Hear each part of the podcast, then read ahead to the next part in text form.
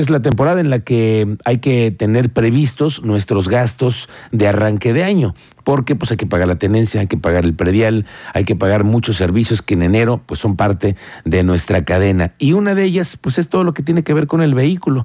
Y le preguntamos hoy a Alejandro López, director de ingresos de la Secretaría de Finanzas, primero preguntarte, Alejandro, bienvenido, muy buenas tardes, ¿cómo les pinta el año?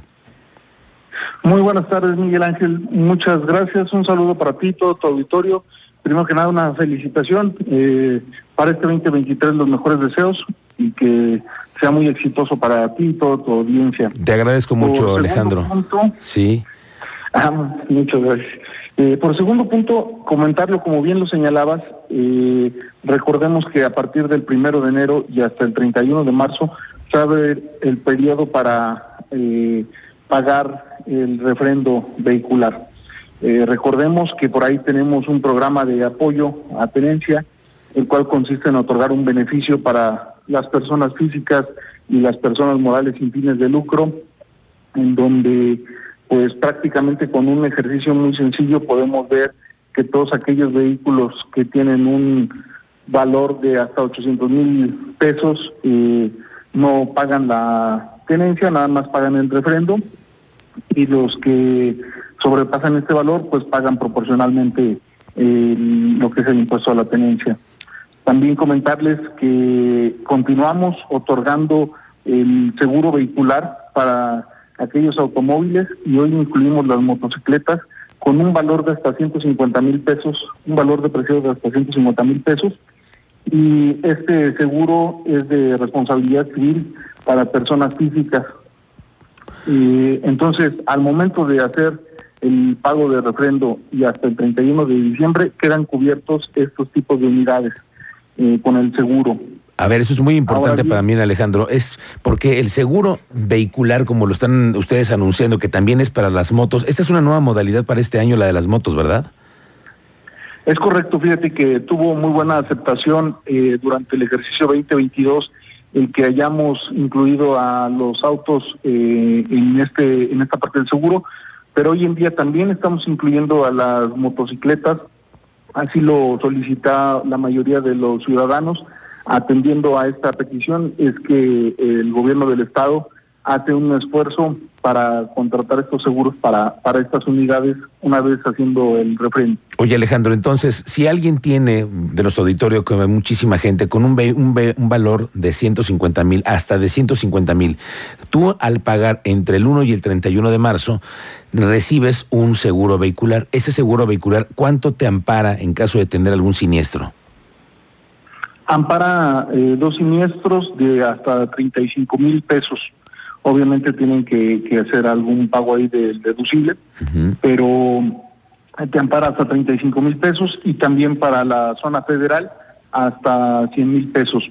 Eh, creemos que con esto quedan respaldados tanto los ciudadanos queretanos que traen vehículos como a los que pueden sufrir percances, este, cubrir estos costos que afortunadamente eh, no tendrían que, que desembolsar recurso alguno los ciudadanos queretanos, ¿no? Bueno, y además recordar que es obligatorio para todos los que transitamos en esta ciudad, es forzoso tener un seguro de cobertura a terceros, que es para lo que lo dice la, la misma la, ley de tránsito.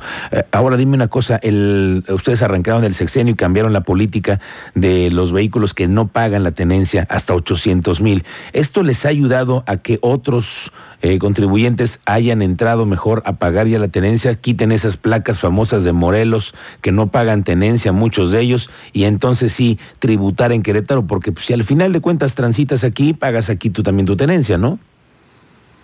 Es correcto, fíjate que esa fue la finalidad ah, el año pasado hicimos el tema de canje de placas, y que se pusieran y regularizaran todos los vehículos que circulamos en el estado de Querétaro con placas queretanas. La verdad, los ciudadanos y ciudadanas queretanas siempre hemos sido muy responsables en la parte fiscal y el año pasado y este no va a ser la excepción. Yo estoy aquí nada más para, para hacer un recordatorio de nuestras obligaciones, pero la verdad es que la ciudadanía queretana en general es muy responsable con la parte de, sus obligaciones fiscales Y desde este sentido, eh, sí vimos que varios vehículos que tenían placas de otros estados eh, vinieron, hicieron su, su canje y adoptaron muy bien la placa queretana. Qué bueno, para que así tributen aquí, porque yo también he visto vehículos de alta gama, de muy alta gama, que traen placas de otros estados solamente para evadir la tenencia y dices, bueno, no, no, es, no es posible que si tu vehículo pasa del millón de pesos o de los dos millones de pesos,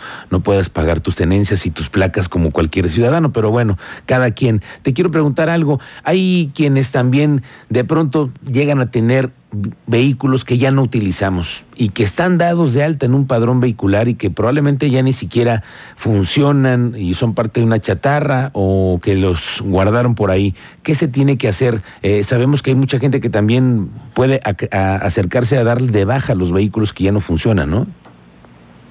Fíjate que fue una modalidad que establecimos para el último bimestre del año pasado. Mucha gente que tenía vehículos ya eh, que había vendido desde hace años y que andan circulando ya en otros estados, eh, o gente que tuvo algún percance y ya son totalmente inservibles lo, los vehículos, eh, se acercó para darlos de baja.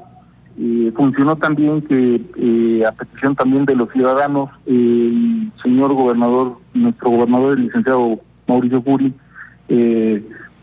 emitió un decreto para que durante este mes de enero eh, siguiéramos con el programa Bájate, que así lo denominamos, para que, bájate del padrón vehicular, para que todos aquellos que ya no tienen sus unidades, que fueron chatarrizadas o por cualquier cuestión ya no cuentan con ella, puedan darse de baja del padrón vehicular.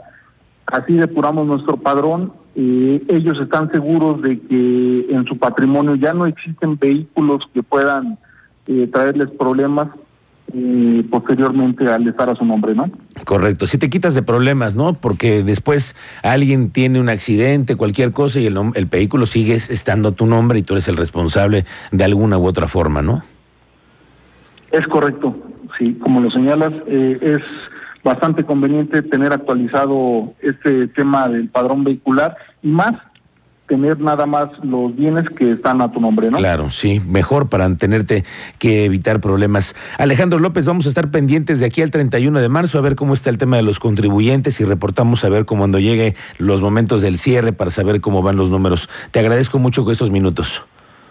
Muchas gracias, mi estimado Miguel Ángel. Antes de, de concluir la entrevista, me gustaría comentarles por ahí que les recomendamos a todos los ciudadanos hacer el pago de su refrendo eh, a través de, de la aplicación Crobot, que es okay. un, una aplicación de WhatsApp que está en línea uh -huh. en, a través de tu teléfono celular. Eh, puedes hacer tu pago sin desplazarte a ningún lado y, y, hacer filas tampoco, ya con esta aplicación realmente es muy fácil de manejar, muy intuitiva y puedes hacer tu pago en línea igual también en, a través de la página de Recaudanet y obviamente los puntos que ya conocen, ¿no? Los bancos, las tiendas de conveniencia y pues estamos a la orden, cualquier duda que tengan tú o tu auditorio eh, podemos eh, resolverlas y si usas por ahí te dejo mis datos para que nos hagas llegar todos los los comentarios que, que, la gente emita a tu, tu, auditorio. Correcto, muchísimas gracias. Estamos pendientes, Alejandro. Muy, muy buenas tardes. Buenas tardes. Hasta luego. Bueno, pues ahí el director de ingresos de la Secretaría de Finanzas, ya escuchó usted,